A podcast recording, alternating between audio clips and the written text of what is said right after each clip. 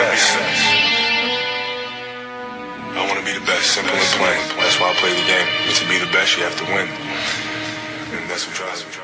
Kayıt 143'ün bilmem kaçıncı bölümüne hoş geldiniz. 5. Ben Özge Öztürk ve bugün Yiğit Turizmci'ye eşlik ediyorum. Her zaman olduğu gibi. Bu, sefer- sefer sabote edeceğim seni görürsün yani. Bu 25. girişimden sonra. E, ismini oradan koyduk zaten. Bugün ilaçla katılıyorsun yarışmamıza. Bugün Budapeşte projesi, Mimak'tan soğuma sebepleri. Neyse eğer böyle konuşmaya gidersek Aynen. çok farklı bir podcast'e Bayağı ilerleyecek bu. Mimarlık podcast'i olarak devam edebiliriz burada. Ben de ben de artık bu işe atılmak istiyorum.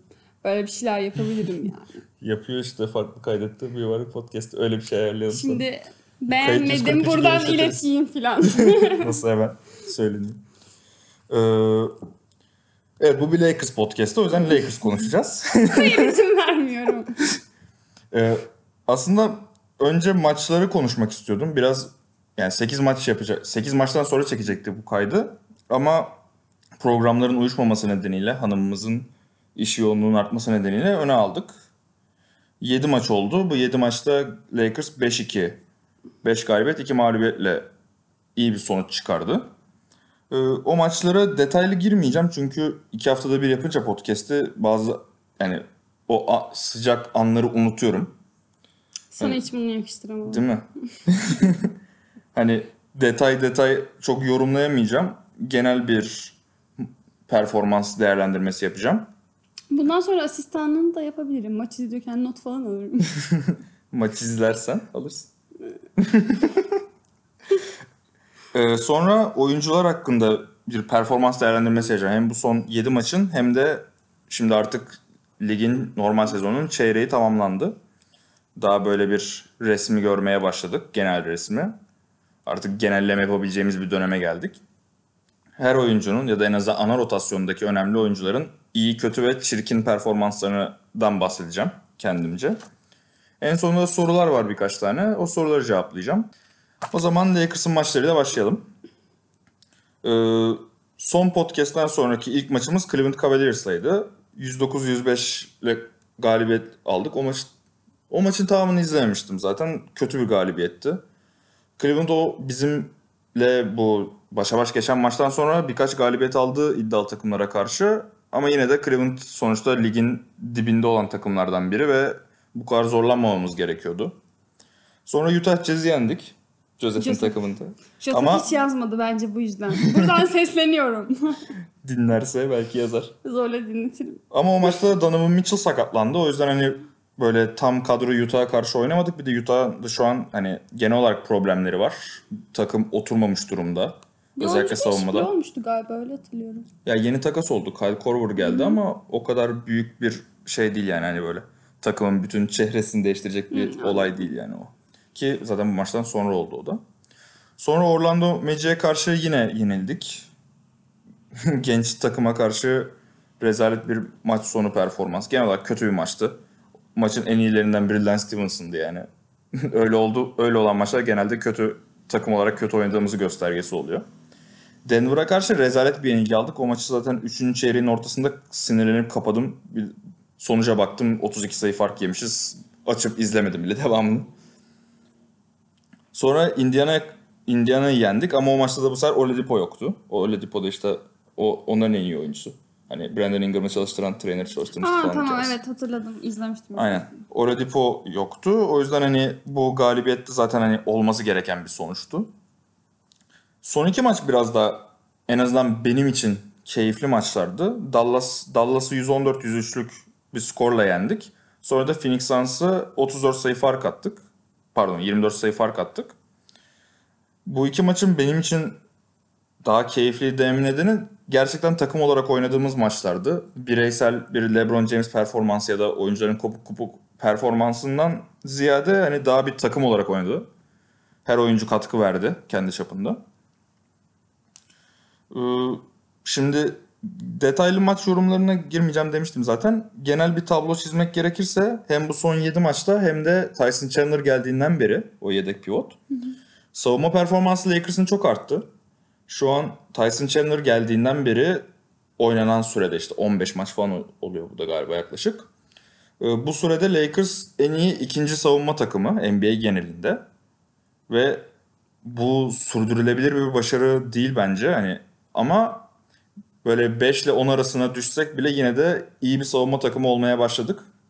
Bu da zaten takım hakkında beni umutlandıran şeylerden biri. Çünkü Luke Walton'ın her sene söylediği şey buydu. Sezon başlangıcı bu yüzden beni biraz üzülmüştü.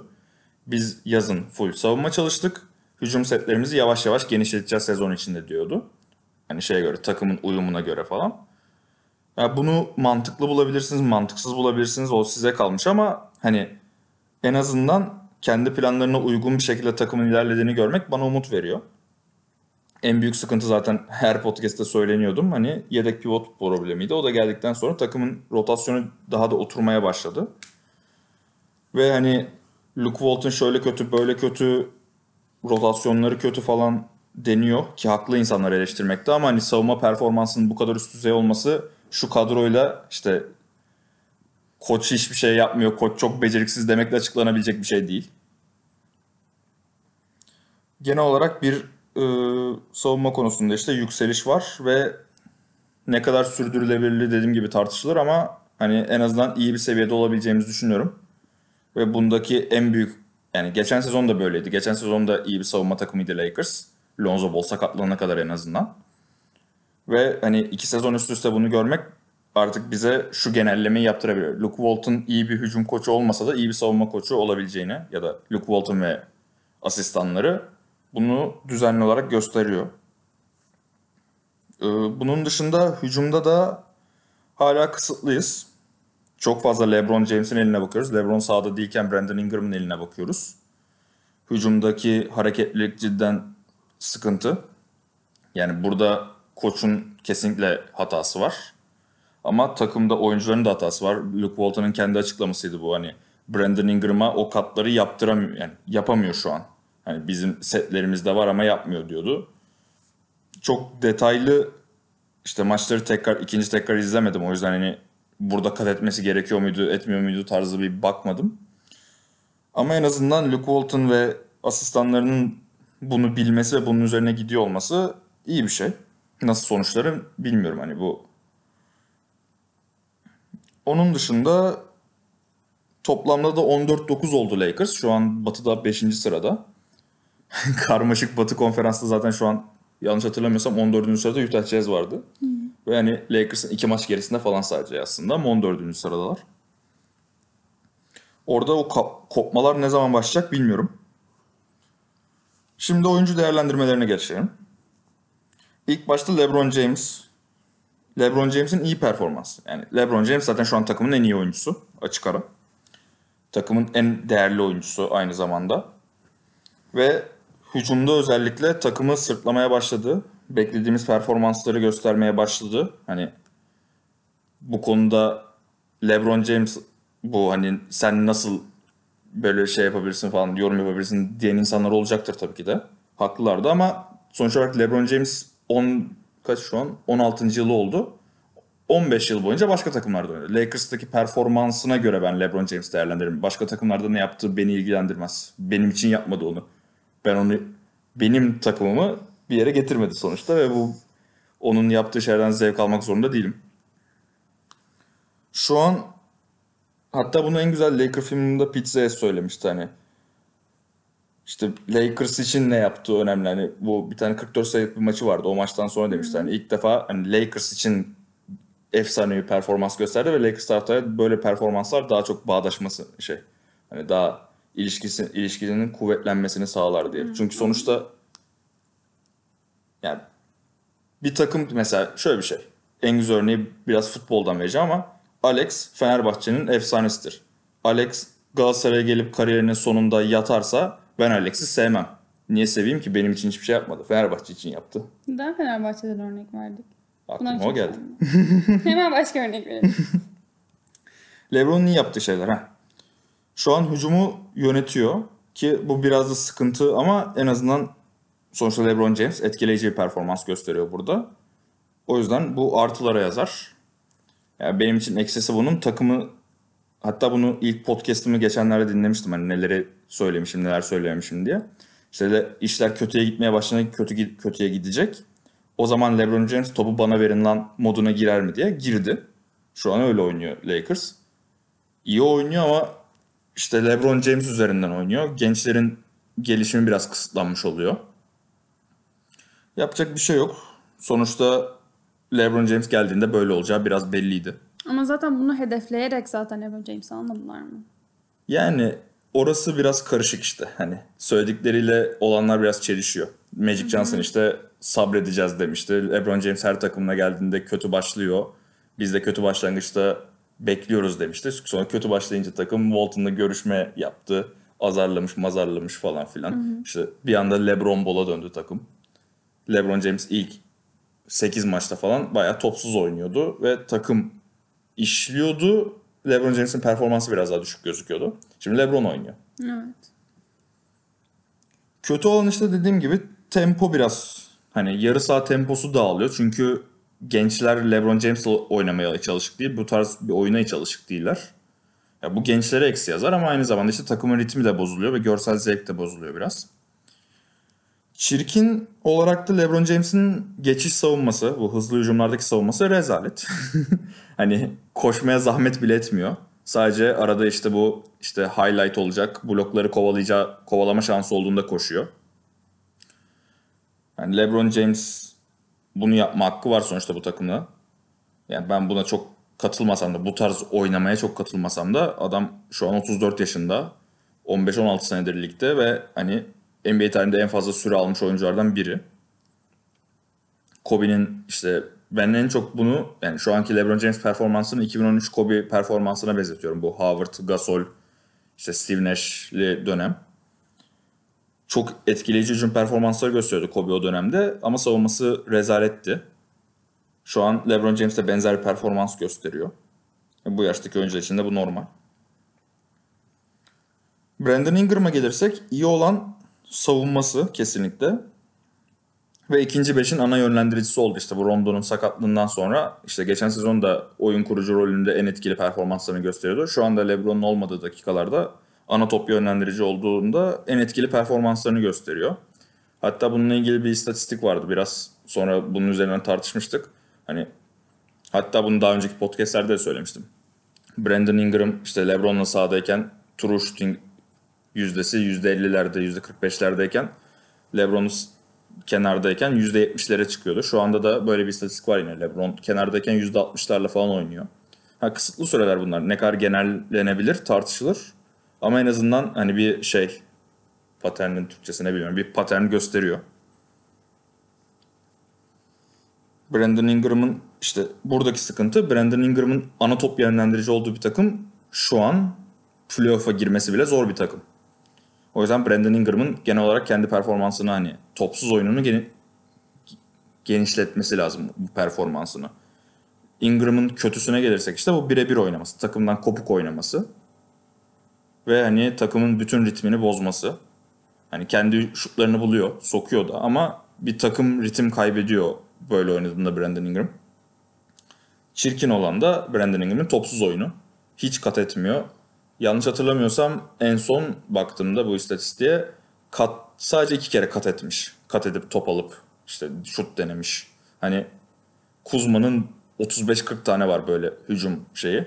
Hücumları şey yapıyorlar. Hani tarza göre işte pick and roll oynadı, kat etti, post up'ta top aldı, birebir oynadı falan diye ayırıyorlar. Ve her birinin sayılarını işte çetele tutuyorlar. İşte Brandon Ingram topsuz hiç kat etmiyor mesela. Bu da hani şey toplu oyuncu drive ederken yandan birisi boşa kaçar pas alır. Potada dibinde bitirir falan. Brandon Ingram'ın topsuz oyunu kötü ve burada şöyle bir soru ortaya çıkıyor. Hani uzun vadeli planda Brandon Ingram'ın rolü ne? Ve biz LeBron James'in etrafına takım kuruyorsak şu an Brandon Ingram'ın rolü yok. Uzun vadede beklenen süperstarların gelirse ya ben bunu hep söylüyorum. Geleceğini çok düşünmüyorum ama gelirse Brandon Ingram'ın hiç rolü yok zaten. Özellikle bir Anthony Davis takasının hedefinde yani. Bunda şimdi sonuç çok fazla değişken var burada ama bir Anthony Davis takasında ilk yollanacak adam Brandon Ingram. Bilmiyorum belki de sadece şey yapıyoruz şu an hani parlat ve takasla diye Brandon Ingram'ı oynatıyor bile olabiliriz. Kyle Kuzma'ya gelelim. İyi olan son 6 maçta falan özellikle savunma performansı çok arttı. Yani bu biraz da rolünün değişmesiyle alakalı. Daha fazla dış şutörleri savunuyor işte. Mesela Indiana maçında Bogdan Bogdanovic'i savunmuştu. Acaba doğru söylüyorum. Boyan Bogdanovic pardon.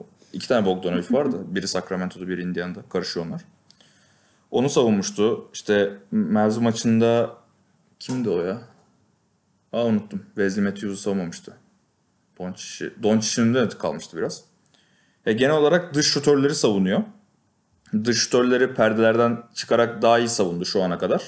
Bakalım uzun vadeli olarak bu da devam edebilir ve iyi devam eder mi bilmiyorum.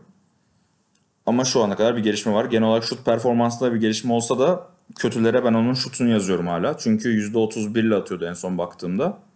Ben onun böyle geçen sezon %37 ile atmıştı çaylak sezonunda ve genelde oyuncular çaylak sezonunun ikinci sezonuna geçerken en çok şut yüzdelerini geniş, geliştirirler. Ve LeBron James'in gelmesiyle daha fazla boş şut bulacağı için daha da iyi atacağını düşünüyordum. Şu ana kadar yanıldım. Bu biraz Kuzma'nın oyununu genişletip yeni şeyler katmaya çalışmasıyla da alakalı olabilir. Sonuçta daha ikinci senesinde bir oyuncu. Çok fazla beklentimizi de arttırmamamız gerekiyor.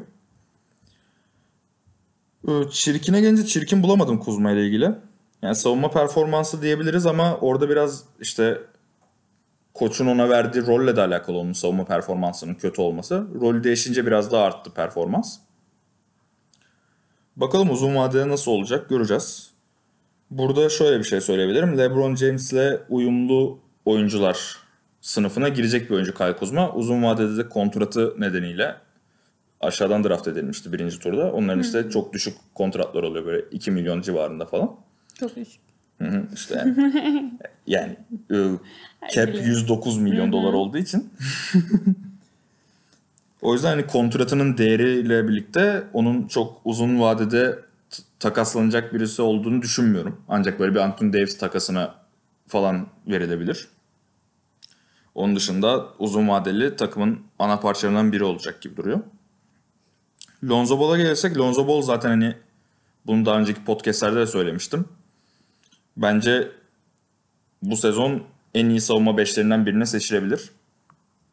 Şu ana kadar başlangıcı biraz daha kötüydü ama hani diz sakatlığından yeni çıkmıştı. Yaz kampını kaçırmıştı. Hazırlık maçlarına geç başlamıştı falan. Ritmini yavaş yavaş sağlıyor. Ve savunma performansı da giderek artıyor. Biraz böyle tam sağ baskısı, top çalmaları falan bu hustle oyunlarıyla falan artık daha çok dikkat çekmeye başladı highlight olarak. Bilmiyorum bana şey gibi geliyor. Yani Lonzo Ball aslında çok dengesiz bir oyuncu gibi Öyle, geliyor. çok Yani dengesiz evet, zaten. Her izlediğim maçta çünkü bakıyorum adam inanılmaz şeyler yapıyor. Bir de inanılmaz böyle bir capture'ları falan var ya. Şaşırıyorum. Yani 15 dakika sonra bakıyorsun hiçbir şey. Hani maça hiçbir şey katmamış. Öyle öyle. Şey oluyor çok dengesiz işte.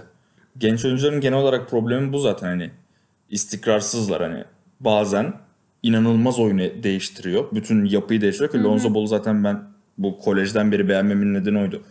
Yani kendine güvenli şekilde oynadığında oyunun tüm yapısını değiştiriyor. Hani tempoyu tamamen rakibi tamamen koparıyor maçın içinden. Top çalıyor, bir üçlük atıyor, bir daha baskı yapıyor, şutu kaçırıyorlar, reboundu alıyor, bir pas veriyor, üçlük atıyor falan derken maçı koparıyordu bir anda. Ama şu an NBA seviyesine daha adapte olmadı. Sadece 21 yaşında yani. Bilmiyorum ne bileyim. Ba- Bana şey veriyor böyle izlediğimde adam işte bench'te oturup konserde falan alıp işte saniyelik etki yapıyor falan gibi böyle kafamda saçma sapan şeyler canlandırıyorum yani. Kokain. Uyuşturucu zararlı bir maddedir. Lütfen kullanmayın. Kullananları uyarın. Ee, Uyarıyorum. kötüsü şut performansı oldu şu ana kadar. Başta çok iyi başlamıştı ama şu an tekrar %33'lere kadar geriledi şut performansı. Genel olarak da tekrar bu geçen sezon gördüğümüz güvensiz Lonzo Ball şut performansına dönmeye başladı. Bundan bir ön, böyle 5-6 maç önce bir istatistik daha vardı. Bu da komik bir istatistikti. Bomboş kaldığı üçlüklerde şey işte persantil eğrilerine göre şey sınıflandırmışlar. Böyle 5 persantilde falan rezalet. Bomboş kaldı üçlüklerde. El üstü attığı üçlüklerde 95 persantil falan böyle elit. Hani bir dengesizliği var, bir kendine güvensizliği var. Rakipler boş bıraktığında kendi kafasında düşün yani kurmaya başlıyor ve hani ritimle atmıyor. Bunun şut stiliyle de alakası olabilir ama çoğu bence özgüvenle alakalı ve çirkine gelirsek de Lonzo Ball'la ilgili güvensizliği, kendine güvensizliği. Bunu maçları izleyenler zaten görmüştür. Potaya giderken saçma sapan şeyler yapıyor. Potaya giderken önceden karar veriyor. Yani rakibin savunmanın ne yaptığına bakmıyor. Pasa karar veriyor. Rakip de tabii ki de Lonzo'nun turnikesini savunmuyor pas vereceğini bildiği için ve havada saçma sapan şeyler yapmaya başlıyor. İşte o dengesizlik orada devreye giriyor. Cleveland maçından beri potaya daha fazla gitmeye başladı. Bu umut verici. Ama genel olarak bir sıkıntı var. Hani bunu sanırım Twitter'da bir iki kişiyle de konuşmuştum. Hani Lonzo Ball'un sıkıntısı yani bunun potaya gitmek için mükemmel bir fiziksel altyapısı var. Hani çok hızlı, çok nasıl diyeyim çabuk, ince, çevik refleksleri, işte reaksiyon süresi çok iyi ama fundamental sıkıntısı var. Bu da nedenini bilmiyorum. Belki de lisede oynadığı basketbol tarzıyla alakalıdır. Böyle şeyde Chino Hills diye bir lisede oynadı ve hani bütün top prospektleri o lise zamanındaki oyuncularla oynadı. Hani çok güçlü olduğu için takım rekabet seviyesi düşük olunca kendini geliştiremiyorsun doğal olarak. Bilmiyorum bu arada bir sıkıntı var. Fundamental sıkıntısı var. Potaya giderken bunu izleyen herkes görebiliyordur zaten. Hani zamanlaması çok kötü potaya giderken topla birlikte giderken yani. Hiçbir şekilde o zamanlamayı ayarlayamıyor. Turnikeyi yumuşak bırakıyor hemen bloklanıyor falan. Josh Hart'a geçelim. Josh Hart'ın iyisi, yani Josh Hart dediğim gibi Lonzo Ball'la birlikte benim en sevdiğim iki Lakers oyuncusundan biri. İyisine gelirsek de mükemmel bir rol oyuncusu yani. Çok iyi şut atıyor, rolünü çok iyi biliyor, aşırıya kaçmıyor. Pota dibinde iyi bitiriyor, çok dengeli. Savunmada eforu var. Switchlerde uzunlara şey yapmıyor. Hani geri adım atmıyor uzunlara karşı ve zaten hani saçma sapan bir şekilde artık yedek 4 numaramız oldu Hart. Kötüsüne gelirsek dış oyuncuları savunmada hala sıkıntılı. Biraz gelişme gösterdi. Bunda takımın savunma tarzıyla da yani savunmasının oturmasıyla da performansı arttı biraz. Switchlerimizi işte bu drop coverage'ları falan oturttuk. Çirkini Josh Hart'ın şutörleri çok fazla faul yapıyor. Üçlüklere falan hemen zıplıyor ve yani NBA'in veteranları bunu affetmiyor tabii ki de. Hemen faul alıyor. Bu zamanla gelişecek bir özelliği. Sonuçta tecrübeyle gelişecek bir şey bu. Ama şimdilik böyle bir sıkıntısı var.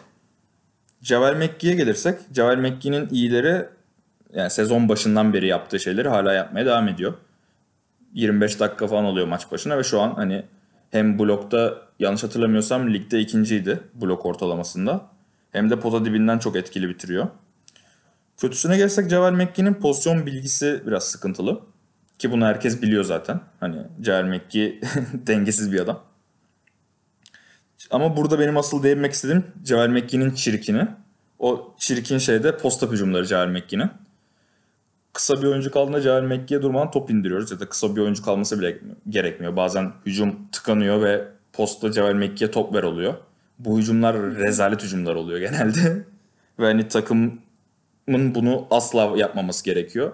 Bilmiyorum belki McGee'yi maç içinde tutmak için işte gerekli olabilir. Hani onu maça daha iyi kanalize etmek için falan ama umarım bunlardan uzaklaşırız takım birbirine alıştıkça. Çünkü o da yanlış hatırlamıyorsam böyle şey Javel McGee'nin posta hücumlarını çıkarırsak böyle NBA genelinde 7. falan da Lakers'ın verimliliği. Javel McGee'yi katarsak böyle 10 20'lerde falan. Çok başarısız bir posta performansı var. Zaten öyle bir oyunu yok yani. Biz zorunluluktan top indiriyoruz orada. Sezonu kurtaran adama gelelim. Tyson Chandler. Benim ilk podcastlerimde işte Javel McGee en önemli oyuncumuz falan diyordum. Nedeni de yedek pivot olmamasıydı. Şimdi artık yedek pivotu var ve onun gelmesiyle Lakers'ın savunmasının çehresi değişti. Çok ilginç bir şey yani. Bu sadece Tyson Chandler ve Javel McGee'nin performansları açıklanmayacak bir şey. Bu aynı zamanda bence bir koç başarısı yani takım yönetim başarısı. Ama Tyson Chandler şu an takıma çok iyi yani sertlik ve rebound katkısı veriyor. Pota dibinde de eskisi kadar atlet olmadığı için artık yaşlandığı için iyi bitirmese de hani bomboş kalınca bitiriyor. Onun dışında eskisi gibi oyuncuların üzerinden smaçlar falan çok vuramıyor. Tyson Chandler için kötü dersek işte bu olabilir belki. Artık 36 yaşında sonuçta. Hani eski çabukluğunu ve atletizmini bekleyemeyiz Tyson Chandler'dan. Asıl Tyson Chandler'ın bir çirkin özelliği var. O da hücum faulleri. Perdelerde işte hareketli perdelerde çok fazla faul çalınıyor Tyson Chandler'a. Ama ben Julius Randle'ı geçen sezon izlerken bunlara alışık olduğum için çok böyle rahatsız etmiyor beni Tyson Chandler'ın bu faulleri.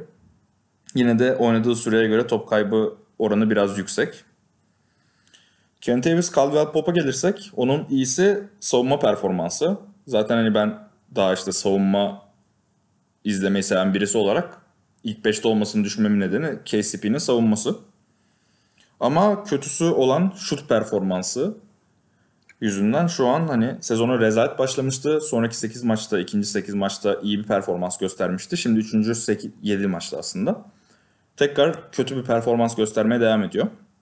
O da ritmini bir türlü tutturamadı. Bunun işte kötü yarı saha hücumumuzla da alakası var. Çünkü Kentavius Caldwell-Pope'un iki özelliği var. Hızlı hücumlarda üçlük atması bir de yarı sahada perdeden çıkarak üçlük atması. Ama şu ana kadar yarı sahadaki o setlerimiz başarısız olduğu için sonucu da başarısız oluyor. Bu hem takım problemi hem Kentavius Caldwell-Pope'un kendi bireysel problemlerinden kaynaklı. Çirkinine gelirsek o da şut tercihleri olur Caldwell-Pope'un. Genel olarak dribbling yeteneği olmadığı için saçma sapan yerlerde şut kaldırması gerekebiliyor. Ya da en azından o kaldırması gerektiğini düşünüyor. Lance Stevenson'a da değinecektim ama son 7 maçta böyle 11 dakika ortalamayla falan oynuyor. Artık ana rotasyondan iyice çıkmaya başladı. O yüzden çok detaylı değinmeyeceğim. Benim sevdiğim oyunculardan biri ama bizim takımımızda çok yeri yok ne yazık ki. Ha buna sevinenler de olabilir. Hani Lance Stevens'ın oyun tarzını beğenmeyenler de olabilir. Kabul ederim. Ben seviyorum. Biraz dağınık da olsa. O da McGee standartlarında benim için. Yani yaptığı şeyler çok göze batıyor. Yapmadığı şeyler de çok göze batıyor. Bir arası olmadığı için de çok böyle şey oluyor yani. Ya sıcaksınızdır ya soğuksunuzdur Lance Stevenson'a karşı. Ben sıcak olanlardan biriyim ama rotasyondan çıkarsa ya da kadrodan çıkarılırsa çok da böyle üzülmem yani. Bir Randall'ın gidişi gibi olmaz.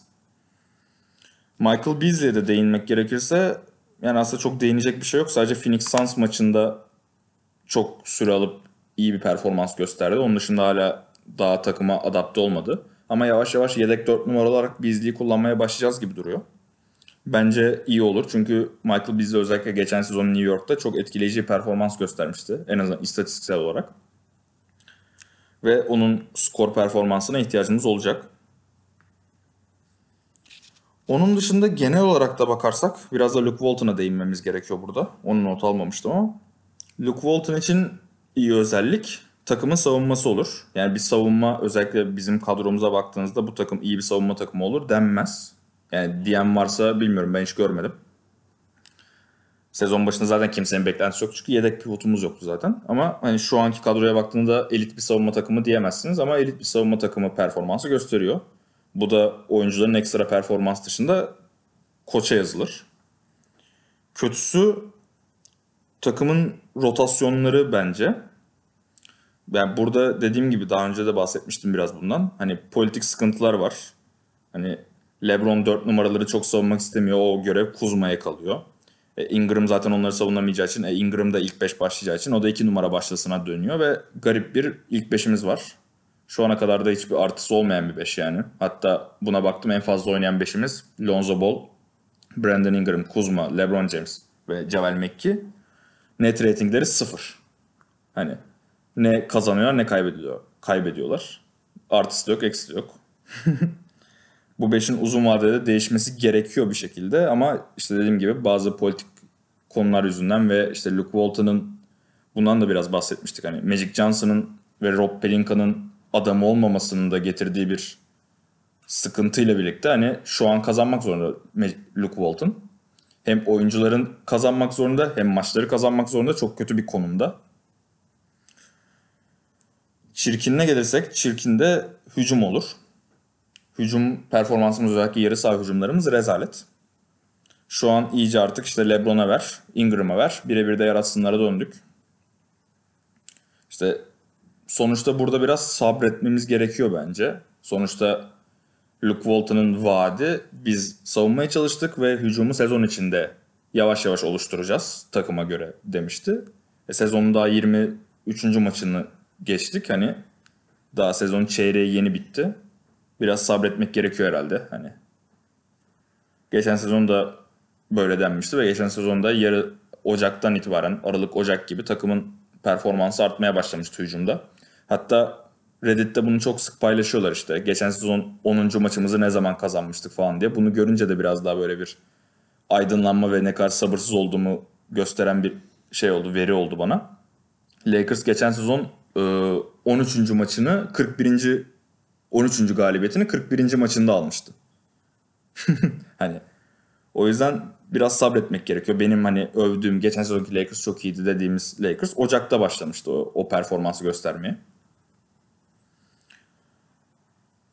Hatta o dönemde Brandon Ingram sakattı, Lonzo Ball sakattı ve takım durmadan yeni yeni şeyler oluşturmak zorunda kalıyordu ve yine de iyi performans gösteriyordu. Şimdi biraz da rotasyondan bahsedersek.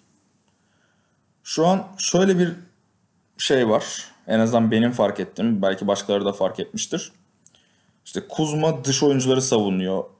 İşte LeBron James dörtleri savunmayı istemiyor. Ece Şart yedek dört numaralı yedek dört numaramız gibi oynuyor. O yüzden işte Brandon Ingram'ı çıkarıp Josh Hart'ı ilk beşe koyabiliriz diyenler var. Yani ben buna katılmıyorum. Bence Kuzma'nın çıkıp Josh Hart'ın ilk beşe girmesi gerekiyor. Ya bence Kentavius Caldwell Pop olur ama o ikisinden biri girse iyi olacak. Nasıl uykunu getirdim onu? Biraz. Hasta arkadaşımız artık iyice eğlenmeye başladı. Evet bak gözümden bir akar. O yüzden hani ilk 5'i Josh Hart'ı ko- koymamız gerekiyor artık. Bence. Ve burada çıkacak kişinin Kuzma olması gerekiyor. Ama işte bu Kuzma hype'ının arkasında biraz o olay yattı gibi duruyor. Bakalım ne olacağını ben de bilmiyorum. Herhangi bir şey de söylenmiyor yani bunun için. Şey denmiyor yani hani rotasyonu değiştireceğiz falan. İyi haber olarak rotas ne kadar iyi haber tartışılır da Rajon Rondo'nun sakatlığı şey yani rehabilitasyon süreci bitmek üzere artık. Antrenmanlara çıkmaya başlamış. Daha full contact antrenmanlara çıkmıyor ama en azından işte şut antrenmanlarına falan başlamış. Herhalde 1-2 haftaya dönecek Rajon Rondo. O döndüğünde döndüğünde artık o zaman bir podcast çekeriz. Sen olmazsın. Niye? Ha of. Sen pazarları bile çalışacaksın. Köleyim. Yani şu an Lakers'ın galibiyet, mağlubiyet şeyini bir kenara atarsak performansı biraz artmaya başladı. Takım biraz daha birbirine alışmaya başladı. Rotasyonlar oturdu, savunma oturdu. Zamanla hücumunda oturacağını düşünüyorum. Şu an Lakers savunmada NBA genelinde tüm sezonda 7. Hücumda 18. Bu sezon başının tam tersi bir resim. Ve genel olarak LeBron James takımları hücumda hiç ilk onun altında olmadığı için yani buna da bir çözüm bulabileceğimizi düşünüyorum. Biraz daha yaratıcı hücum setleriyle, rotasyonların ve oturması ve oyuncuların birbirine daha çok alışmasıyla birlikte Kuzma, KCP gibi oyuncuların şutlarının artık bir zaman artık girmesiyle birlikte takımın hücum performansı da artacaktır. Şimdi sorulara gelelim. İlk olarak bu şey ikili oyun diye bir NBA podcast'ı var. Onların bir Telegram grubu var. Oradan birinin sorduğu bir soruydu. Taştan heykeltıraş. Lakers'ta hani bu sezon için ödül adayları kimler var sence dedi. Hani sezon başında ben şey demiştim hani. Brandon Ingram'ın All-Star olacağını düşünmüyordum zaten hiçbir zaman. Savunma peşine girebileceğini düşünüyordum Lonzo'nun ve hala da düşünüyorum. Şu an işte guardlarda bir numaralarda ondan daha iyi savunma yapan bence Drew Holiday var. Çok onun dışında bilmiyorum. Artık işte LeBron'un gelmesiyle Lakers medya hype ile bir şekilde girebileceğini düşünüyorum Lonzo'nun. Daha fazla izlenmeye başladı. Ama onun dışında kimse yok ya. İşte All-Star'a LeBron James seçilir. Başka kimse se- seçilemez. All NBA takımlarına işte LeBron seçilir. All Defense'e belki Lonzo seçilir. Hiç böyle Javel McGee, Most Improved'lara falan düşünmüyorum. En çok gelişme gösteren oyuncu standartında değil bence. Çünkü zaten bu performansını gösterdiği eski sezonları vardı. Bir oyuncunun gelişme gösterdiğini yani Javel McGee'nin bir gelişme gösterdiğini düşünmüyorum. 6. adam ödülü için Kuzma'yı düşünüyordum ama ilk 5'e yerleştiği için. Belki de o yüzden hep Kuzma kenara Kuzma kenara diyorumdur. o yüzden hani öyle bir ödül için adayımız da yok. Ee, bu Hoops TR'den Rojo nickli birinin sorusuydu. Randall'ın bırakılması doğru karar mıydı? Bunu daha önce cevaplamıştım ama sonuçta herkes bütün podcastlerimi takip etmediği için tekrar cevaplarım yani. Randall'ın bırakılması bence yani benim açımdan doğru bir karar değildi ama Lakers'ın planı açısından doğru bir karardı. Çünkü Lakers'ın ana planı 2019'da ikinci bir maksimum serbest oyuncu imzalamak. Maksimum kontrata. Randall'ın kaldığı ve bunun da hani olabileceği bir senaryo yoktu ne yazık ki. Ve ben hani böyle şeylerde geri dönüp baktığımızda işte 2019'da mesela alamadık diyelim Yıldız. Aa Lakers ne kadar kötü yaptı Randall'ı bıraktı demeyeceğim yani. Çünkü yani bu planın bir realite olabilmesi için Randall'ın bırakılması gerekiyordu zaten. Sonuca göre değerlendiremeyiz yapılan aksiyonları bence. Şu an Randall da bayağı iyi oynuyor. Kenardan gelip 18 sayı 9 rebound ortalama falan. Bayağı 6. adam ödülünün adayı olmaya doğru ilerliyor. Yapacak bir şey yok. Artık Julius Randle'ı başka takımlarda izleyip hüzünlü hüzünlü bakacağız arkasından. Özgün'ün sorusu vardı. Josh Hart ne oldu diye. Abi Josh Hart iyi oynuyor, iyi oynamaya devam ediyor. Bir ara bir bilek sakatlığı vardı. O ara sakat sakat oynadı. O ara bir performans düştü. Ama onun dışında iyi. Hatta bununla ilgili çok güzel bir istatistik var. Ee, LeBron James, Tyson Chandler ve Josh Hart'ın birlikte sahada olduğu sürelerde ki 99 dakika falan olmuş bu.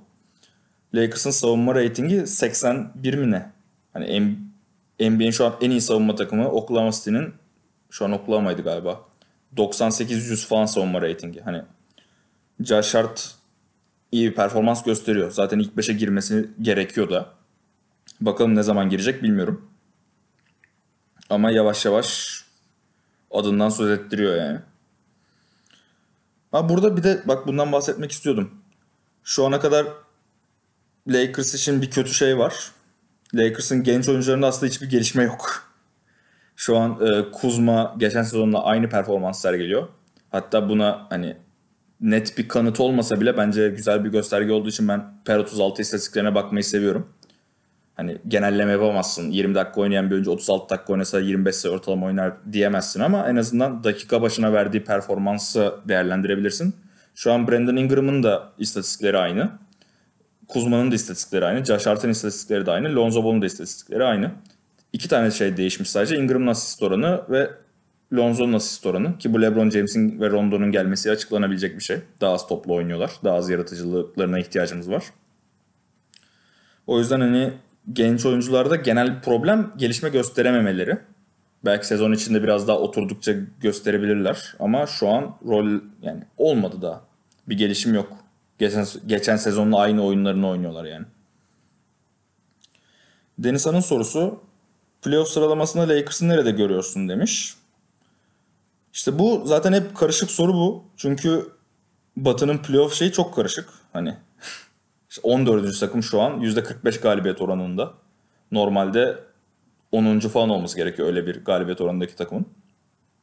Yani bir yenilgi 3.lükten 7.liğe düşürüyorsa hani ben 3. olmasını bekliyordum ama bir yenilgi aldı 7. oldu ne kadar kötü bir tahmin yapmışım diyemem. Yani benim beklentim ilk 4'te olmaları. En kötü ilk 6'da olmaları ve burada görüyorum yani Lakers'ı. Bir de ben çok Moritz Wagner'ı övdüğüm için herhalde onu sormuş. Wagner hakkında ne düşünüyorsun? Rolü ne olacak işte takımda falan diye. Yani Chandler'ın gelmesi rolü artık olmayacak herhalde. Çünkü yani ben onu daha böyle bir stretch 5 olarak şut atabilen böyle işte uzunların potayı savunmak için onu boş bıraktığında şutları sokabilen bir uzun olarak bekliyordum.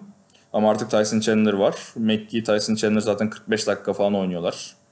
O yüzden Wagner'a çok yer yok burada. Biraz G League'de takılıp kendine güvenini arttırıp şey yapabilir. Phoenix Suns maçında ona zorla baskı attırmıştık. Baya komikti onlar. Şey oldu. Wagner işte iki maç falan oynamıştı. Hiç basket atamamıştı. Her topu neredeyse ona verir. Hani ba- ilk NBA'deki ilk basketini atsın falan diye uğraştılar. Sonunda ilk basket attığında Chandler'la McGee böyle şey havlu falan sallıyorlardı. Zıplıyorlardı. Bütün Lakers taraftarları çıldırıyordu falan böyle. Ne yaptı? Bir turnike attı. Yok pardon faal soktu hatta. Turnike bile atmadı. yani uzun vadeli Morris Wagner'dan yani bu sezon için çok bir beklentim yok. Ee, Can Özgür'ün sorusuydu bu. Lakers için ta- takas bekliyor musun hani sezon içinde deadline'a kadar? Ve hani Melo Lakers'a gelecek mi falan diye sordu. Yani Melo Lakers hikayesi biraz da şey hani gündem dışı kaldı artık ama yine de cevaplarım. Yani Melo Lakers'a gelmeyecek. Yani Lakers'ın yeri yok bir kere Chandler almasıyla birlikte ve hani Lance Stevenson'ı falan salıp Melo'yu almayız diye düşünüyorum. Takas da çok beklemiyorum. Ee, şu nedenden beklemiyorum. Çünkü Lakers'ın planı dahilinde yapabileceği çok bir takas senaryosu yok. Yani bir tane var. O da çok gerçekçi olmadığı için düşünmüyorum. Yani işte Anthony Davis hikayesi. Orada da şöyle bir detay var. Anthony Davis menajerlik şirketini değiştirdi ve LeBron'un ka- kankasının menajerlik şirketine geçti. Bu yüzden de zaten hep söyleniyordu işte geldi tüm süperstarlar medya, Lakers medyasına tarafından yazılır işte Lakers'a gelecek ya da menajerler hani bir hype oluşturmak için Lakers istiyor falan diye hep yazarlar bir yere. Yani bir sokuştururlar o haberi. O yüzden çok fazla böyle bir haber geçiyor. Ama hani New Orleans'ın asla takas edeceğini düşünmüyorum. New Orleans takas ederse takım genel menajeri işte böyle ne bileyim elde meşalelerle evi basılır. Ee, takım sahibine zorla şehir sattırır takımı falan hani. Öyle bir şey düşünmüyorum o yüzden. Gerçekçi bir takas senaryosu yok. Şu aralar Trevor Ariza konuşulmaya başlandı. Hani böyle fin şey için. İşte Sixers için falan da konuşuluyor. Benim işte bu Tyson Chandler'dan beklediğim de oydu. Hani böyle işte Ocak, Şubat zamanı işte mesela Phoenix çok ideal bir takımdı zaten bunu yapmak için. İşte Trevor Ariza'nın kontratından çıkarlarsa istedikleri gibi takas bulamazlarsa belki işte Lance Stevenson'ı falan salıp Trevor Ariza ile imzalayabiliriz playofflar için. Ama onun dışında böyle çok sükse yapacak bir takas falan beklemiyorum. Ee, onun dışında aa bak şey yapacaktık. Geçen sefer yapmadığım ve şu an artık 8 değil 9 maç için tahminlerimi yapacağım. San Antonio ile oynayacağız evimizde ilk olarak. Hatta bu yarın olacak. O maçtan galibiyet bekliyorum. Sonra deplasmanda bu sefer bir, gün sonra San Antonio ile tekrar oynayacağız. Ee, o maçtan yenilgi bekleyebilirim ya. Yeniliriz o maçı. Sonra Memphis'le oynayacağız. O maçtan galibiyet bekliyorum. Miami ile oynayacağız. O maçtan da galibiyet bekliyorum. Sonra deplasmanda Houston var. O maçı yeniliriz. Charlotte'la maçımız var. Onu kazanırız. Washington'la back to back oluyor. Onu yeniliriz. Brooklyn'i yeneriz. Ve son olarak 9. maçta New Orleans'a yeniliriz. O zaman kaç oldu şimdi? 1, 2, 3, 4, 5 galibiyet, 4 yenilgi. Hmm. Belki Spurs'ta yeniriz. 6 galibiyet, 3 yenilgi. Yaklaşık olarak böyle bir şey yapıyorum. 5 galibiyet 4 yenilgi gerçekçi. Umarım 6-3 olur. Daha fazlasını beklemiyorum. Ee, artık kapama vakti geldi. Yanımdaki zaten uyuyor. Hasta Hayır, yazık. Buraya kadar dinlediğiniz için teşekkür ederim. Hoşçakalın.